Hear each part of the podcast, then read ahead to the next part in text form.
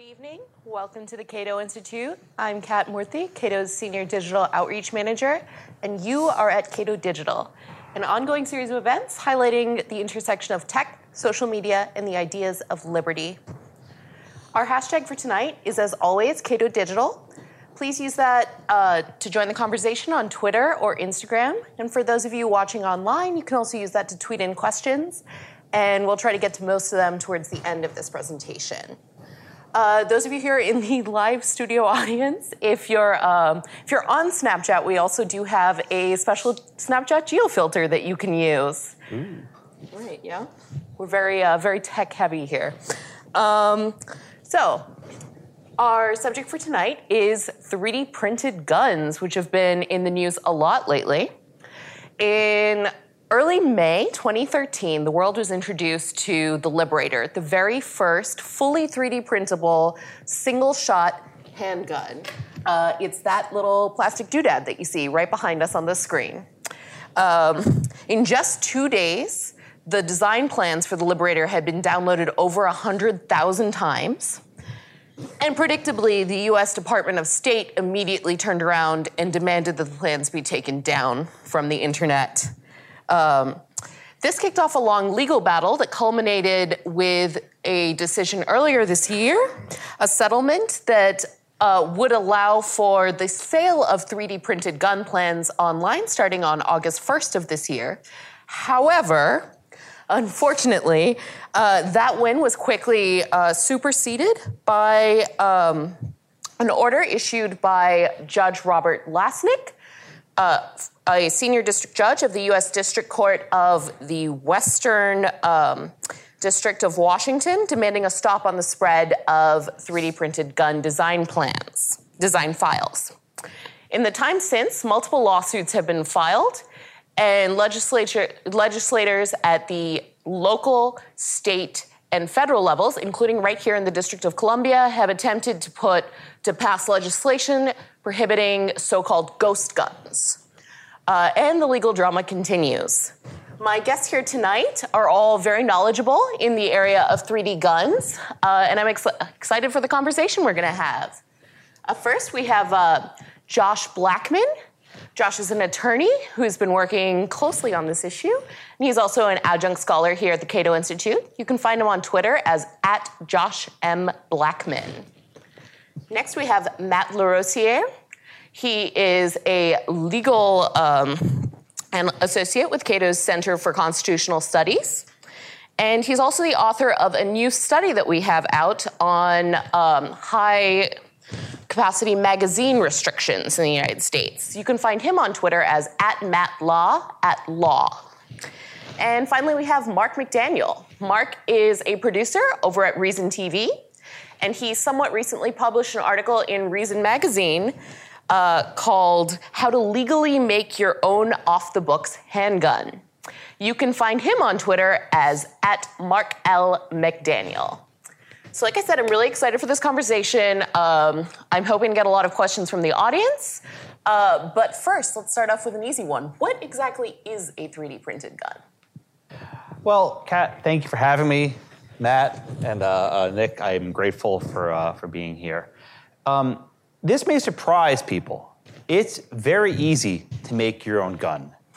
I could take you to a hardware store and buy $10 worth of parts, and you can make a rifle in five minutes.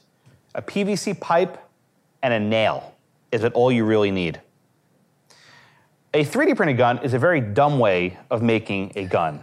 These things are brittle, they're hard to make, they don't have a lot of endurance, and they don't last long. So a 3D printed gun is a way of using a computer to design parts on the screen, and it prints out each component of the firearm. You have to assemble it in such a way, and then you can use it to perhaps puncture the back of a bullet and make an explosion. Uh, but there's nothing special about a 3D printed gun. I think it just stokes a lot of fear and paranoia when people just don't understand guns at all. Mm-hmm. I think you're right. So the thing about a, a 3D printed gun is really the ones we have um, that are out there, like the Liberator, they're not really firearms the way we think of them. They're all really zip guns, like Josh is talking about. It's a simple way of holding one cartridge and setting it off. Right. The mechanism to set off a cartridge, yeah, the mechanism to set off a cartridge is all contained within the cartridge. So if you just have some way of holding it tightly and then setting it off, basically you've got a gun. Um, as Josh was saying, it's a very dumb way to make a gun. A barrel that can fire again and again depends on the spring properties of steel. You might not think of it, but steel in a gun barrel expands and contracts and has to do the same thing every time in order to fire consistently and safely. Plastic doesn't have that type of elastic deformation. It has plastic deformation. Surprise. And plastic deformations means every time there's pressure, it fatigues and expands and changes a little bit. So even with a weak gun like the Liberator, which is about this big when it's printed out and it can only fire a single shot of 380, where, which you can buy a gun for $150, it's this big and holds seven shots of 380, it will only be able to safely, and I use that term very loosely, fire one or two shots. So uh, yeah, just to kind of expand on um, what Josh said initially, like these these guns aren't unique in any way other than the manufacturing process. Um, you can go down to the hardware store and buy your own. Uh, they've also got kits online that you can go through and build much more capable handguns in the, exactly the same way, uh, kind of off the books and uh, the government doesn't require you to serialize guns that you make at home for your own personal use, but you cannot sell them. So there are tons of options out there, and the 3D printed gun is just a unique take on building your own gun, but it's not necessarily anything new. So, Mark, I'm glad that you brought it up that way, and I think everyone brought up that you can already build your own guns, right? Uh, is that legal? And um, you know, whether it's 3D printed guns, whether it's uh, this other method you're talking about, is this something I could just go home and do tonight, or? Uh, it depends where you live. Uh, if you're living in DC, then no, you can't. um, but for exactly. yeah, exactly. So for the vast majority of people in the country, um, you can go to the hardware store, put your own gun together. You can go uh, machine your own AR lowers. You can do all of this stuff without any requirements to register it uh, with the FFL dealer, like through a typical, yeah. Yeah, exactly. So you can go out and do it, um, but the restrictions are you cannot produce them for sale. You need a uh, you need to be a, um, a federal firearms licensee from the government to uh, be able to produce things for sale. So, personal use, absolutely. Uh, in California, you cannot do it, um, or you can, but you have to register it with the state. They uh, recently passed a law that requires all ghost guns to be registered with the state of California. Um, I would be surprised if other states don't follow suit, um, but uh, it, generally, you can do it pretty much anywhere. So let's say that I wanted to make my own gun. Would it be easier for me to do this more traditional method that people have been doing for a very long time, it's already legal, or to make one of these 3D printed guns? Uh, I think it would definitely be easier for you to go through the more traditional route. So, uh, a lot of companies have figured out ways to sell products that look a lot like firearms but are not actually firearms. Uh, they're kind of collo- yeah, they're kind of they're colloquially known as 80% uh, frames or receivers. So the way the federal government regulates uh, uh, firearms is they have a specific part that meets a specific definition that is the firearm. Um, so anything else that you interchange from that uh, is not part of the actual firearm. It's the actual piece of the gun that meets their definition.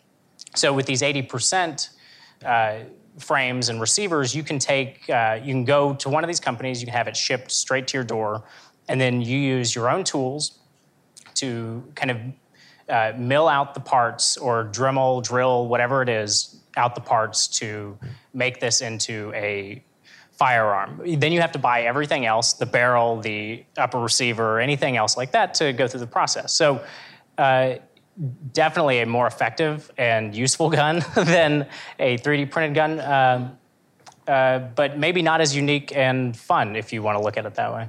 Yeah, it's really interesting. I, I want to go off your receiver thing because that's a really important point to make.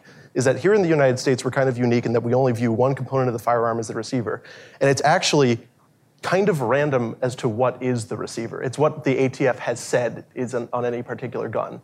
Uh, so, so on it's a, different on different guns. It is. It's extremely different on different guns. Like um, on a Sten, a, the British side-loading 9mm submachine gun, it's a, a, tube. It's a piece of tube. On an AR-15, it's where the trigger group goes. Mm-hmm. On an FN FAL, it's not where the trigger group goes, but where the bolt goes. So th- these are just parts that have been arbitrarily defined by the ATF as the receiver. That's what you need to, um, to, to get through an FFL if you're just a regular person. And so making a gun yourself, you, we keep mentioning the, uh, the you can't make it for the purpose of sale thing. It's interesting, and that's actually more of a tax law violation than anything else because it's not that it's illegal. Taxes. Yeah, it's not that it's illegal to make guns for sale. It's that if you do not have a manufacturer's license and special occupational tax paid, you cannot be making and selling guns. So, what people do and have done for a long time is they buy parts kits, mm-hmm. which is people go overseas and they buy large quantities of machine guns they destroy what is the receiver, the only thing that is considered the firearm.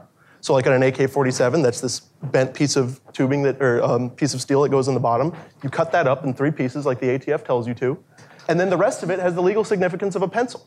You can buy it and have it shipped directly to your house. And for many, many, many years in this country, people have bought these 80% kits and they get together in their garages. There's a, there's a guy on YouTube who literally built an AK-47 from a parts kit and he used a shovel to make the receiver. and as long as you don't make it a machine gun or a short barreled rifle or anything that's illegal, you are good to go. That's very interesting. So, why do you think that there's all of this fear about 3D printed guns, but we don't hear nearly as much about the gun kits? Paranoia. Uh, I don't. I don't have any of the good word for it. I grew up in New York City. I didn't touch a gun until I was about 20 years old. I went to law school at Mason. And my parents didn't let me play with toy guns. Serve them right, right? You know, not even GI Joe. And they, they see what happens. They rebel the wrong way.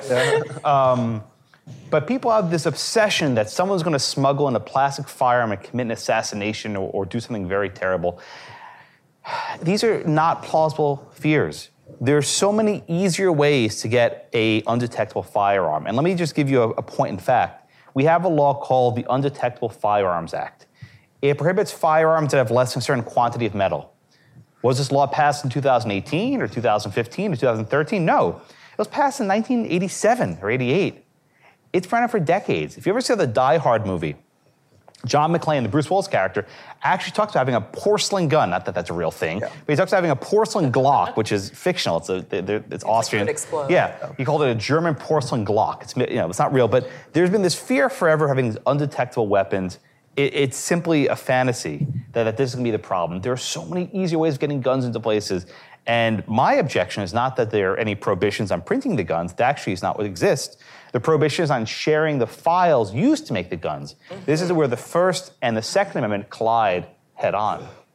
So that's actually a really good time to transition into this. Um, so when people think about 3D printed guns, they're definitely thinking it's a Second Amendment right mm-hmm. to bear arms issue. But the case that you worked on, uh, perhaps the big, most important case on this issue, um, really argued that no, it's not. It's a free speech issue covered by the First Amendment. Exactly. So let me give you some background. Um, since 2015, I've represented Defense Distributed in a federal court, and we've had several litigations. That's the uh, company that created the, the Liberator. Liberator. The basis of the suit is that Defense Distributed posted on the internet certain files and if you download those files and do some work to them, you can print out the individual parts to make the Liberator. And the Obama administration, the State Department, said, no, no, no, you are engaged in an illegal export of arms. Just think about that for a minute, right? Putting a file on the internet is exporting arms. It almost boggles your mind to think about it. We litigated that case for several years, went up to the Supreme Court, we didn't quite get a victory, went back down to the lower courts. After the Supreme Court remanded it. We actually reached a settlement with the government. They actually came around to their senses and realized they were going to lose. Uh, and they said, okay, you can put these files online. After we won this, court, uh, uh, this settlement, Defense Distributed posted the files online. They were there for five days, downloaded thousands of times all over the internet. You can find them anywhere in the clear web. Just Google, you'll find them real quick. Then what happened? We got sued a lot. And let me just give you the background. In the span of five days, five days, we, I, we, I argued four temporary restraining order motions. Now, what's a TRO? A temporary restraining order is when a party goes to court and says you need to enter an urgent injunction to stop them from doing something. Now, the premise of this was insane because we had already posted the files. There was nothing new, it was already online. So we had one TRO filed by uh, the Brady campaign, Everytown for Gun Violence, and the Giffords Group. The entire, you know, the entire enchilada, all of them came together and they sued us in federal court in Texas. And they said, we need to stop this, we need to stop this. And I argued the case, we won. I was like, hey, so far so good. That evening, we put the files online. Two days later, we got sued by the Pennsylvania Attorney General. And he wanted an ex parte TRO, which means he wanted the judge to rule against without even having an argument present. I actually argued that one on the phone from LaGuardia Airport, probably the worst airport in the United States. I had to do the argument. When the judge says, get on the phone, you get on the damn phone. And the judge denied the temporary restraining order. We say, you know what, judge? We'll block Pennsylvania IP addresses. That way we can b- build a blue wall, as it were, around Pennsylvania. Okay, fine. Mm-hmm. The next day, we get sued by New Jersey Attorney General. And they sued us in state court, not federal court, but state court.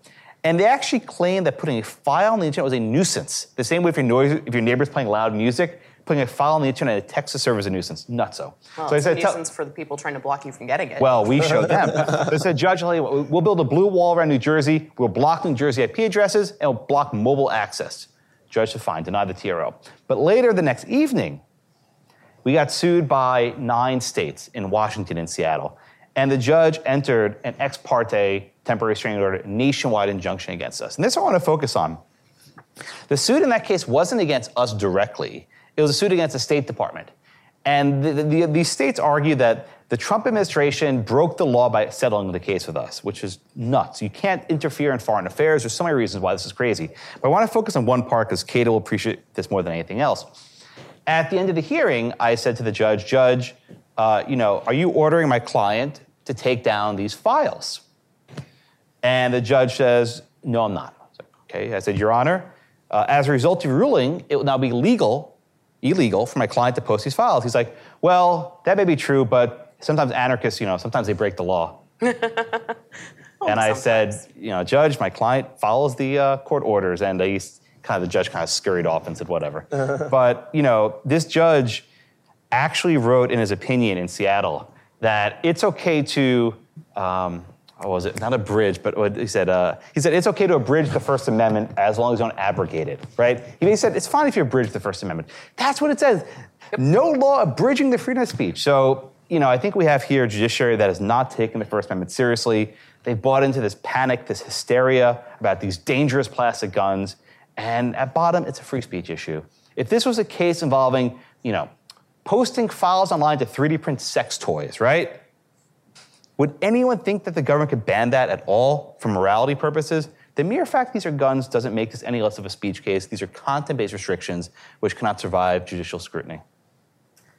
But so that, I think that's interesting that parallel you drew there. Don't you think that overall we've seen a lot of cases that have been abrogating or abridging the First Amendment rights? Why do, why do you think that in this particular case you you're going to be able to win on those grounds? Well, the court's been actually fairly consistent on First Amendment grounds. There's very little the left and right agree on, but historically it's been free speech. That may change with our case, I don't know. Um, but generally speaking, when the government wants to classify speech on the basis of its content, it must satisfy what's known as strict scrutiny. What that means is the government needs a really good reason to do it. Now, again, these are files that are already on the internet. You can find them anywhere, you can download them anywhere the government does not have a good interest in banning us from sharing these files. I don't think they can satisfy this sort of rigorous scrutiny, especially because under federal law, you can make your own gun. Matt described the process very clearly. There's nothing in the ATF saying you can't do this. Now, maybe if you're a felon in possession, there might be some rules that you can't do, but the government doesn't prohibit the actual creation of these files, so I don't think they can prohibit the sharing of information about those files. Right. I mean, this kind of comes back to like then do we ban all the books that talk about this? Do we ban they actually say you can put the information in a book but you can't put it on a, on a file. They actually make the distinction which is nuts. They actually do draw that distinction unfortunately. You have to go to the library i'm sorry. Um, with the pages. No ebooks. No, there, no, no kindle no kindle no paper. There, there was a guy a couple of months ago that did take the liberator files and printed it out in yeah as a book and sold it on copy. Amazon. And yeah. they Amazon ended up taking that down, yeah, right? Took it That's, down. Right, because then it's online. God forbid you have a book. God forbid. And this this also goes to the fact that this is an information case. You can get a chemistry book, like a collegiate chemistry book, that has all kinds of really cool compounds in there that you're not allowed to have, right? But just the fact that it gives you effectively the chemical blueprints to make whatever, you know, a TNT meth, d- d- does that make it okay to reg- uh, regulate chemistry books? No. The f- and the other fact is here is these files are not like it's not like you hit print on a Lexmark and then just like a gun just There's a pops gun out. right there. Right. All they are are digital blueprints. It is a 3D model. You can just like something in a video game. It is just a series of shapes. You can then take this file, feed it to a slicer, which turns it into lines, and then ultimately it becomes plastic. But there's nothing unique about these files. In fact, I have pulled files out of video games and made little little replica guns. They work? Uh, no. I thought, I thought about that. I could mess with them. Uh, there is one game that is super realistic, and you could mess with it. But the thing is, with plastic, you know, a quarter inch of plastic doesn't have the capabilities of quarter inch of steel. It would probably work once, I guess, kind of, but I would not do it. But yeah, that's that's interesting. So basically, what you're saying is that you need a lot of equipment. You need probably a good understanding of engineering or architecture or something like that, right? Right, but it doesn't matter. Uh, I don't. I think that even if it was the Lexmark situation, it wouldn't matter because if you know what the law says is that a firearm with no metal in it is illegal. It's just like it's illegal to cut a shotgun barrel aft of 16 inches. So you saying you cannot put this file on because you might use it to print an illegal gun, maybe. It would be the same as me saying it is unconstitutional to write the sentence "cut barrel aft of 16 inches." Or to sell a saw, because you might use this to cut off a rifle. Yeah. Right. Yeah. Yeah. So let's talk a little bit about the climate that's sort of surrounding this. You know, um, I think you kind of alluded to it earlier, Josh, but we have had some disagreements. I think in, increasing disagreements on both the right and the left about the value of free speech. Uh, and there's also a lot of fear surrounding guns, increasingly. Um, several of the organizations that you mentioned filing the TRO against Defense Distributed are organizations that have come about in the last couple of years. Um, let, us talk a little bit about that. What climate is this? I mean, the the DC um, potential legislation introduced by Mayor Bowser or promoted by Mayor Bowser recently doesn't even call it a 3D printed gun. It's completely ghost guns, right? Which is a sort of like scare term that these are untraceable, scary weapons that are just going to kill everybody, right? Yeah. Uh, so, you know, the issue of gun control is a very sensitive and delicate one because we do have um, these mass shootings, these mass killings, which are atrocious. Um, the response to these killings is something I think that warrants a careful study. In almost every case, the people who inflict these acts of untold violence would have passed any meaningful background check. And if they didn't, they would have been easily able to obtain a gun in the black market with very little cost. My niche issue here is speech. Um, if the government wants to ban plastic firearms that can't be detected in metal detector, I'm okay with that. I think that that's probably okay under the Second Amendment. Um, that's been the law for you know 30 odd years. Um, but the, the the fear that putting a file on the internet will lead people to printing out these plastic guns, and that warrants giving the government a censorship power really troubles me. Because if they can censor 3D printed gun files, what else can they censor? Let me give another sort of Cato pivot. Um, intellectual property, which I know none of you actually like. Um, I'm in the right place, right? you know who would love the ability to ban 3D printed stuff? Nike, right? If you can print a pair of LeBron James sneakers for $5 in your home printer, that's a hell of a lot more valuable than a 3D printed gun right? The the manufacturing uh, the manufacturing concerns are petrified. In fact, Kanye West, I swear, on an episode of The Kardashians, said that he's afraid of 3D printers because that puts his fashion line out of business, right? So at some point, wouldn't it be great for the government to have a little filter inside your 3D printer, like a V chip? Remember those? That says, oh man, this thing looks like a gun, we won't print it. Oh, and this looks like a pair of Air Jordans, won't print that either. I seriously think that that's what some people would like the ability to censor the types of files you can download. Oh, you want to BitTorrent that? Well, just put an IP filter in your Comcast internet account. You can't download that file because there's a certain hash on it.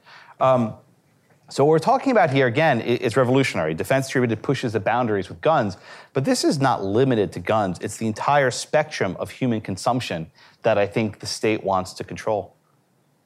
right, this is just sort of an easy entry into this. Ease Yeah. it in. Camel's nose in the web of the tent. I always forget the thing. Oh, I want to I want to pivot back to what you were saying before your Cato pivot, Ooh. Uh, because I think that what you said kind of sounds very similar to the NRA's official statement on 3D printed guns, which um, I think. Again, to talk about the climate around guns, the NRA is sort of seen as like the face of the gun movement. Uh, I think a lot of people who are interested in gun policy might disagree with that. But uh, when asked about this, they released a statement as I said, I'm going to read it here. Regardless of what a person may be able to publish on the internet, undetectable plastic guns have been illegal for 30 years. Federal law passed in 1988, the year I was born, uh, crafted with the NRA support, makes it unlawful to manufacture, import, sell, ship, deliver, possess, transfer, or receive an undetectable firearm.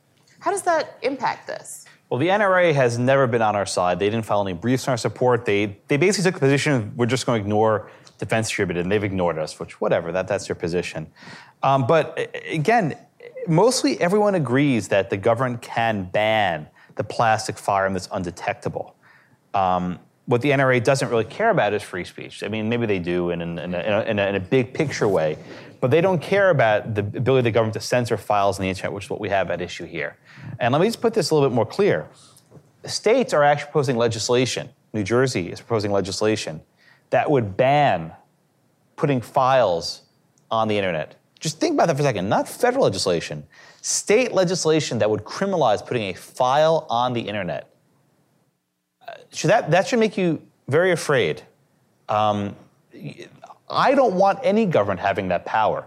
That if you share a file online and the police find you, they can arrest you. Now, it's not that you're mailing someone a gun, you're merely sharing a file. And there's a difference between these two acts. The Liberator file has been downloaded thousands and thousands and thousands of times. People don't actually print them, they do it for curiosity, to learn. You can use a 3D object to actually study it on the computer, modify it, make tweaks to it, right? Maybe just novelty. Yeah, it's been displayed in museums and art galleries and architecture schools. It's a work of art. Um, this has literary, scientific, social value beyond just being a gun. And I, I try to impress in any audience, this is a friendly room, but any audience I speak to that giving the government the power to start censoring speech on the internet is somewhere we really don't want to go. And because it's guns, people just lose their senses, they lose their inhibitions. I think perhaps because of that, and because it is a free speech issue, uh, there's been sort of an interesting group of supporters who've come behind 3D printed guns. Uh, one of them has been sort of the tech community to some extent, and the cryptocurrency community who've sort of defended it as the freedom to code, right? We also have the uh, makers movement um, that supports the right to DIY, the right to, uh, you know, sort of, I guess, fiddle with your own gadgets at home. Um, like, can you talk? A, can any of you talk a little bit about some of the background there and how the those groups have sort of backed this as well? Sure. Uh, at least speaking specifically to the maker movement, that's uh, at least through some of my reporting. Um, it's kind of a mixed opinion there. You've got a lot of people who see this as a as a really cool thing. I mean, 3D printing is versatile. It can do a lot of different things. It can uh, it can fix a doorknob. It can do all sorts of stuff, including making the gun. I have a friend who is a 3D printing artist, and almost everything in his house is made with a 3D printer. It's it, it's really really versatile. Um, but there there were a lot of people within that movement, especially after the Liberator was released. It was like we don't want to do anything with this. Um, so it's been kind of interesting watching that dynamic within that small community. Um, I, I I don't know what it's going to turn into, but um, it's it's kind of interesting to watch them. I mean, I could tell you as somebody who's a part of that community that it's just like Josh was saying. If you if there's any way to put effect to this type of law, it's going to cripple the entirety of the maker movement of 3D printing because this is it's a simple thing. It's a 3D file that mm-hmm. then the software turns into instructions for your little device.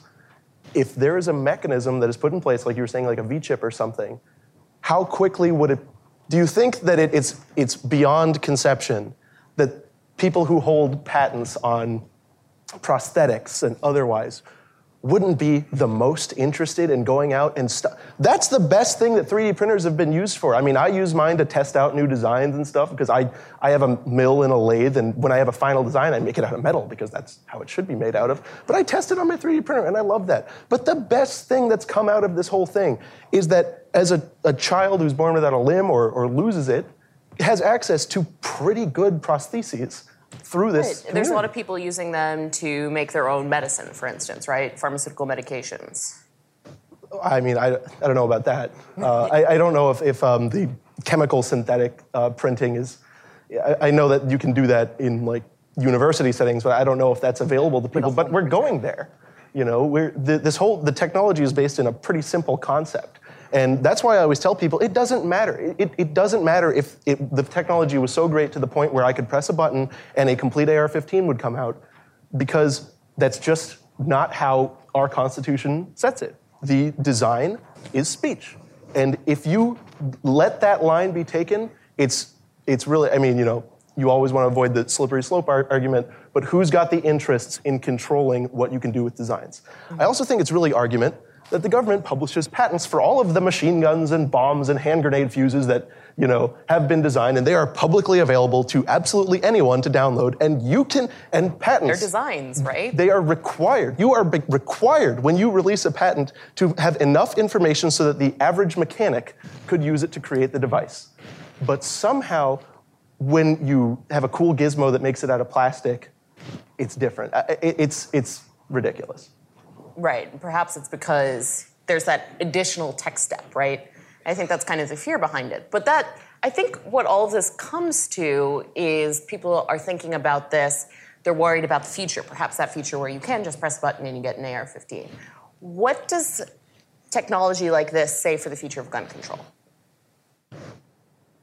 I would say, as it stands right now, it really doesn't make a difference in the US because it, it's always going to be steel for a gun to be effectively repeatable. It's, that's never going to change with technology. I mean, you never say never, but I mean, from the kind of a lot we know about materials, you're always going to need steel for repeatable firepower in a firearm.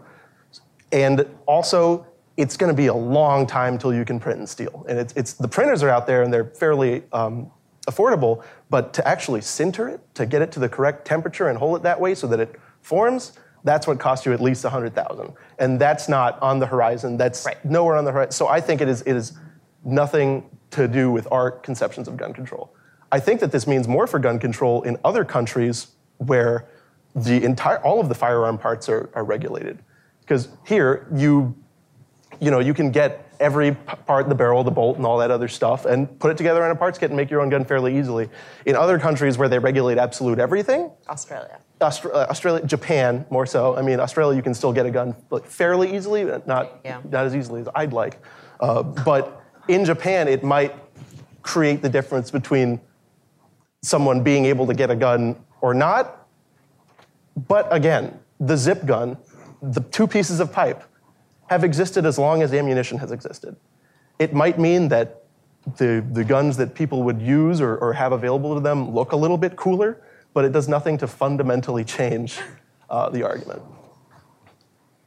Well, I know uh, we probably have a lot of questions here in the audience. Uh, folks at home, too, can uh, tweet in questions with Cato Digital.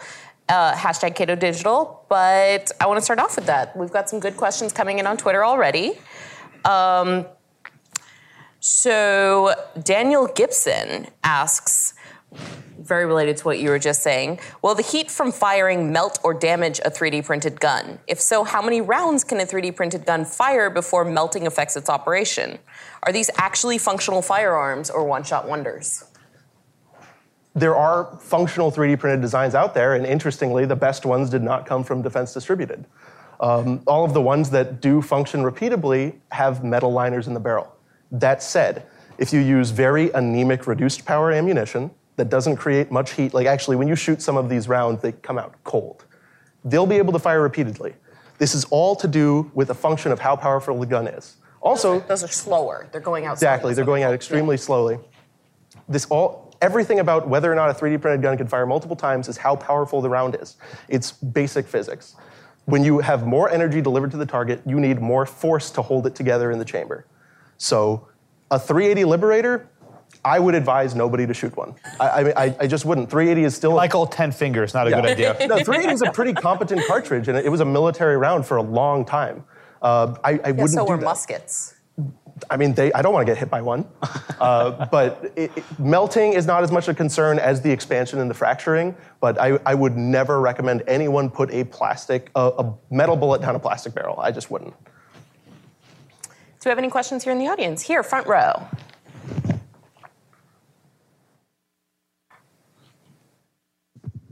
Thank you. I was wondering, uh, the company that's trying to put these online, what is their business model? How do they, how do they plan to make money? Um, so Defense Distributed, which puts these files online for free, um, also And it's manu- worth mentioning is not the only company involved in this. All right, but Defense Distributed manufactures something called the Ghost Gunner. Um, what's the Ghost Gunner? It's a device that mills the 80% lowers that Matt mentioned a few minutes ago, and those are sold for I think over two thousand dollars. They do make a they do uh, they they are profitable. But the people who just put the files up are doing it for fun. No, it's it's it's for intellectual purposes. They don't make any money. Yep. Yeah, there- I mean, there are whole communities that are, uh, I mean, just building these things, sharing, tweaking their each other's designs. Uh, FOSSCAD.org is one that's a great resource. If, if you just want to go check it out, and like you can scroll through their files on their GitHub page, and it's it's it's really interesting stuff. So I mean, there's a bunch of different people that are uh, doing this. It's not necessarily just a business model. Um, I'm going to take moderator's prerogative because I think that you have an interesting story that I'd like you to share with everyone here. Sure. You made, so not a 3D printed gun, but you made a gun, um, showed people how to make a gun for Reason TV. Yeah, so On we a video. Yeah, we uh, for our July issue of Reason magazine, we put together a uh, burn after reading issue, which was basically just like uh, kind of gray and black market things. Um, and one of the pieces that we included was how to build your own handgun at home. Um, and we chose to go with a uh, just a kind of run of the mill Glock 17, which is arguably the most popular handgun in the entire world. Uh, so there are a bunch of different companies, like I was saying earlier, that ship these 80% Glock frames. They're not technically firearms, but if you take a Dremel and remove a couple of tabs on the top and drill a couple holes in it so you can slide the trigger group in, uh, you can put stock Glock parts into this. So what was really cool is we were able to have it shipped directly to us, uh, do it all within with our own tools, uh, and it functioned fine. It was a lot of it was a lot of fun. So we we put together a uh, uh, put together a How to video. yeah, how-to video and uh, and an article in the magazine. Um, and about halfway through the project, uh, they uh, YouTube changed their terms of service, where they they pulled the ability to publish. Uh, publish videos that show how to manufacture firearms. So instead, we had to kind of uh, call an audible and we published it on Pornhub instead. Uh, and it, re- received very well. The comments on there are great. Oh, I bet. But it, so it was an interesting project, uh, very, very easy to do. Took us an afternoon, um, and we test fired, and it was great. Uh, it's, I, I think it's a, it's really more to do with the companies that are shipping these 80% lowers. They're playing the, they're playing the legal game, sending items to the ATF, asking them, "Is this a firearm?" And the ATF will either say yes or no, and they'll send it back, and then they'll send them another one and say, "Well, is this a firearm now?" and uh, eventually, they get to a point where it is not a firearm, and they are free to ship it. Um, like I was saying earlier, there are some caveats. Location is one, um, and uh, the kind of gun you make. It has to be a legal gun as well. Uh, with handguns, it's relatively easy um, because handgun regulations aren't as weird as rifle regulations with short barrels and suppressors and all sorts of stuff. like Overall that. length and all that. Yeah, yeah. It's the, um, but it's uh, it, it's it's very easy to do if you're interested and don't live in DC or California, or if you want to register it in California. Uh, give it a shot. There's test one other thing right? a lot of people aren't aware of, and if you really want to get a firearm that works well without a background check, the federal government doesn't consider anything made before 18. It's either 1899 or 1898 to be a firearm. There have been no your, uh, front-loading.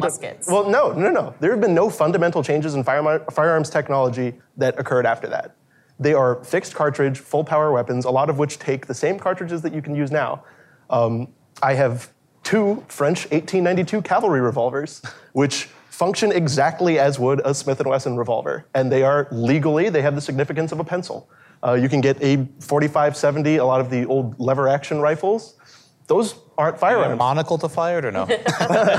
no, I just I just put on a pith hat and grow a mustache. Rob out a huge bicycle, though, right? But still, if you and then also replicas of black powder firearms that were designed before that time are also not firearms. So you can buy an Italian six-shot revolver. It's six shots. It's more than a Liberator, and it's made of steel. So and it's rifled. Mm-hmm. It won't It's- melt when you shoot it. yeah, and it will maybe hit your target, unlike the Liberator, which will probably not hit your target. So this is it's it's just kind of that's why I was saying that 3D printer doesn't change anything. There's so many alternatives, especially if you've got some money, that it, it really doesn't make a difference. Um, third row, right there. Yeah. Yes. If you could just hold on for one moment, they'll bring you a mic so that they can hear it on the live stream. Bill Boushka from DoAskDoTell.com. Um, recently, I wrote an article about the about the threat to the electric grid from solar storms in North Korea and all this stuff you may have heard. I tried to pull all the pieces together from different sources to see if it was really credible. How you know because it's mostly the extreme right and the survivalists that are writing all this stuff. About I 3D found printed out- okay, I- let me let me get to the point in a minute. I found out that there really is credit. There really is a very serious, credible problem. In the course of the and I posted. I'm sorry, on- can you just get to the question, please? Okay, my question is: time. if somebody, if somebody links in an article to other sources that themselves would be would be problematic, is this likely to become a problem for um, content? Um, you know, for Facebook and so forth. There's a long story behind this, but are, is hyperlinking to a file that itself is prohibited likely to be a problem legally for the, the publisher of a blog post or a Facebook post? You're or saying if someone writes an article about 3D printed guns and they include a link, for instance, to a 3D printed gun, is that or, illegal? or to some other subject matter like how to make a flux. Well, let's stick to the 3D printed guns for now. Right? Yeah, yeah. I'll, I'll, uh, I'll, I'll, I'll try and take a stab. Um, the definition of publish is somewhat specific in terms of export control law. Yeah. It requires sharing it with a non-U.S. person. Um, putting a file on the internet probably won't do would do it, but but a link I don't think would cut it. So I think a link would probably be okay. Yeah, because with the link, you're linking to the other file. And this is actually while the order was in place, everyone was freaking out. Oh, aren't those files illegal or whatever? I'd be like, oh wait, no, you're a U.S. citizen, right? And then I'd send it to them on my phone. That's not good enough. Even email email is not secured enough. So so actually. A link may not be good because the link might, may actually be should do some sharing. sort of secure- It's very. It, it- you have to have basically almost sneaker net, right? So what's DD doing now? They're mailing people thumb drives, right? So the government said you can't put this on the internet. Fine, they're mailing USB drives. Okay, to U.S. persons. But a hyperlink, that's a hyperlink to another file. Yeah. Yeah. Yeah, that's weird. I'm not Yeah. sure. Not sure about that. Not sure. Um, I would like to take another question from Twitter. Matt Powers asks In 1978, 1981, and 1984, the DOJ wrote a series of memos advising the State Department on uh, First Amendment protections for technical data on munitions. How did those memos affect modern enforcement of ITAR regulations and the proliferation of files like those created by Defense Distributed? Believe it or not, what we're dealing with here is not new. After the Oklahoma City bombing, the U.S. co- uh, Congress asked the executive branch, "Can we ban people putting instructions on the internet how to make explosive devices using fertilizer?" Right? What was Oklahoma City? They basically made a homemade bomb with, with basically fertilizer, nothing more than that. And DOJ told Congress, "Yeah, um, no, we can't ban posting instructions on the internet." So we have a series of memos from the DOJ going back to the 1970s saying that they can't do what they're doing. The State Department has basically ignored these memos for two decades, and we hope and we suspect that we will win this case eventually, sooner or later. Uh, and I think these memos actually got it right. All right, fantastic. Let's take another question from the audience right here.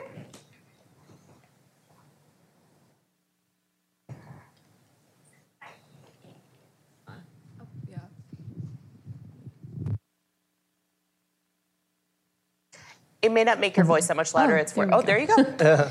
Um, I was wondering if you could talk a little more about the judge that has issued the final injunction. Um, saying- Lasnik. yeah, about abrogating um, the First Amendment um, and what uh, his reasoning was that made it valid. Was it a content based versus content neutral, or Yeah. So the the judge is it's a, it's a preliminary injunction, not a permanent injunction, but the preliminary injunction um, spent about a page and a half on the First Amendment.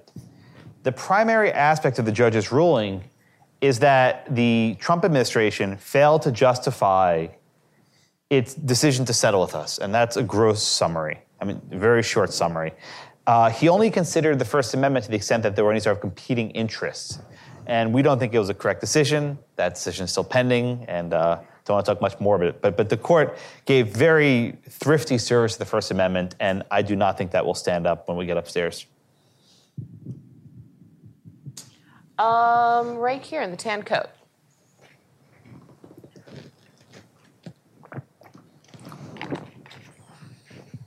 Hi, uh, Jay Rich, Reason Foundation. Uh, two concise yes or no questions. Can you legally own one of those guns? And Not the plans, but the gun itself. yeah, the gun itself, like after you print and put together, is that legal to own it? And one of the 1800 guns, can I own one of those in DC without registering it? Asking for a friend, right? yeah. if it's so foregoing all local regulations like outside of DC, you put in the requisite amount of metal to a liberator, it's good. It's you've got to have that requisite amount of metal. Uh, as for the 1800s guns, that's DC has its own definition of a firearm, and it's not the same as the federal definition. So uh, just just don't bring anything gun shaped here. Uh, not that, yeah, put those down. yeah, Right. the spent cartridges are Unless, unless you're the host of Meet the Press. you know. Um, right in the back row.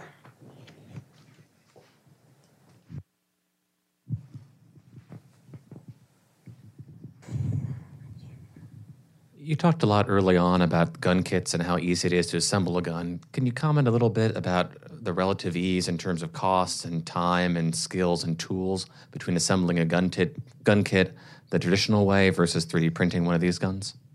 Okay, um, so a competent 3D printer that has the requisite amount of space to put together, uh, I mean, let's just say an AR-15, because that's what everybody always wants to frame things in terms of.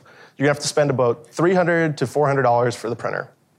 All right, and all you're gonna be able to print out is the lower receiver. So if you wanna get an AR-15 parts kit, it's gonna be the same amount of uh, cost either way. It's like 350, 400 bucks. Don't quote me on that. Uh, so that's the same. We've got $400 for your 3D printer here. On this side, a 80% lower receiver probably costs you 50, 60 bucks. And then depends on how inventive you are. A lot, some people use a, a hand drill to finish them out. Uh, you know, owning a mill would be better, but if you're patient and you want to use files, you can. Uh, you just have to follow the instructions and, and do it correctly. So it could be as little as 20 bucks if you've got a lot of time to file.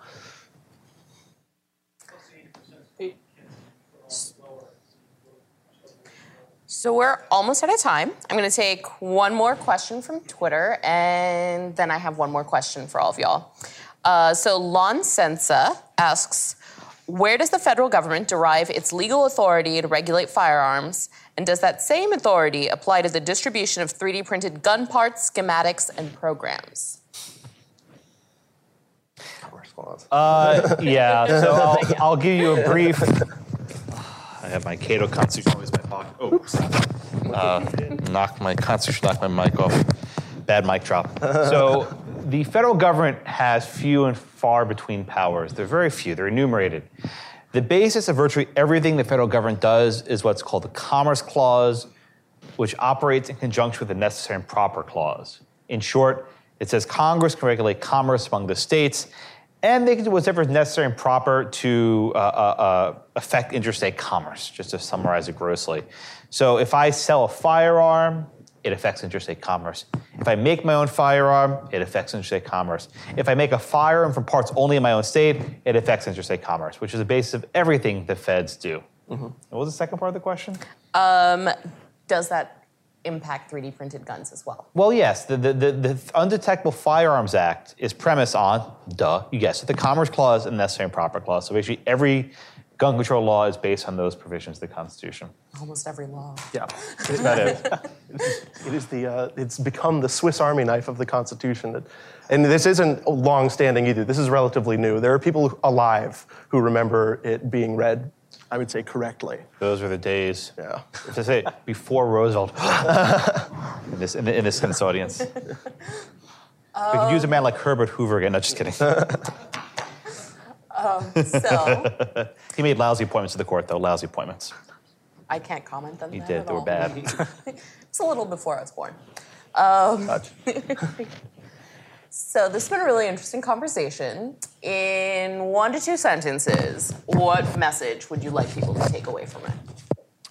Uh, I, I guess I'll go ahead and start. Um, the most interesting thing to me about all of this is looking at the way the government has interact, like reacted to the gun files and the 3D printed gun, um, and I think that's kind of a gut reaction for. Uh, I mean, the small arms are the seat of all political power, and the government kind of sees this, especially. Uh, um, the people who are ant- uh, arguing for an anti-gun agenda are going for this. But at the end of the day, none of it none of it really matters, right? Because all of this, you can make a gun with a pipe, you can make a gun with uh, anything that you want, right? And if you look at all of the modern conflicts over the past decade, uh, in the early stages, they were fought mostly with homemade weapons. There was a guy in China the other day. Um, there was a video that surfaced online that was pretty interesting of a guy making rocket artillery attached to a, um, uh, wheelbarrow to drive away government bulldozers. Um, so, like, this isn't new. There's no real threat from 3D printed guns, but what this is is a attempt to regulate the information that you have access to.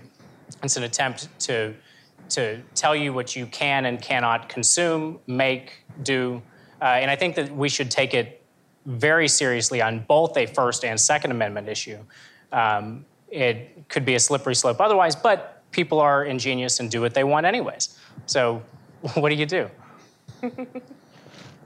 I mean, I'm not going to pretend that for me it's not about guns and gun designs, but I think that there's a, a different message that we can that we can put out.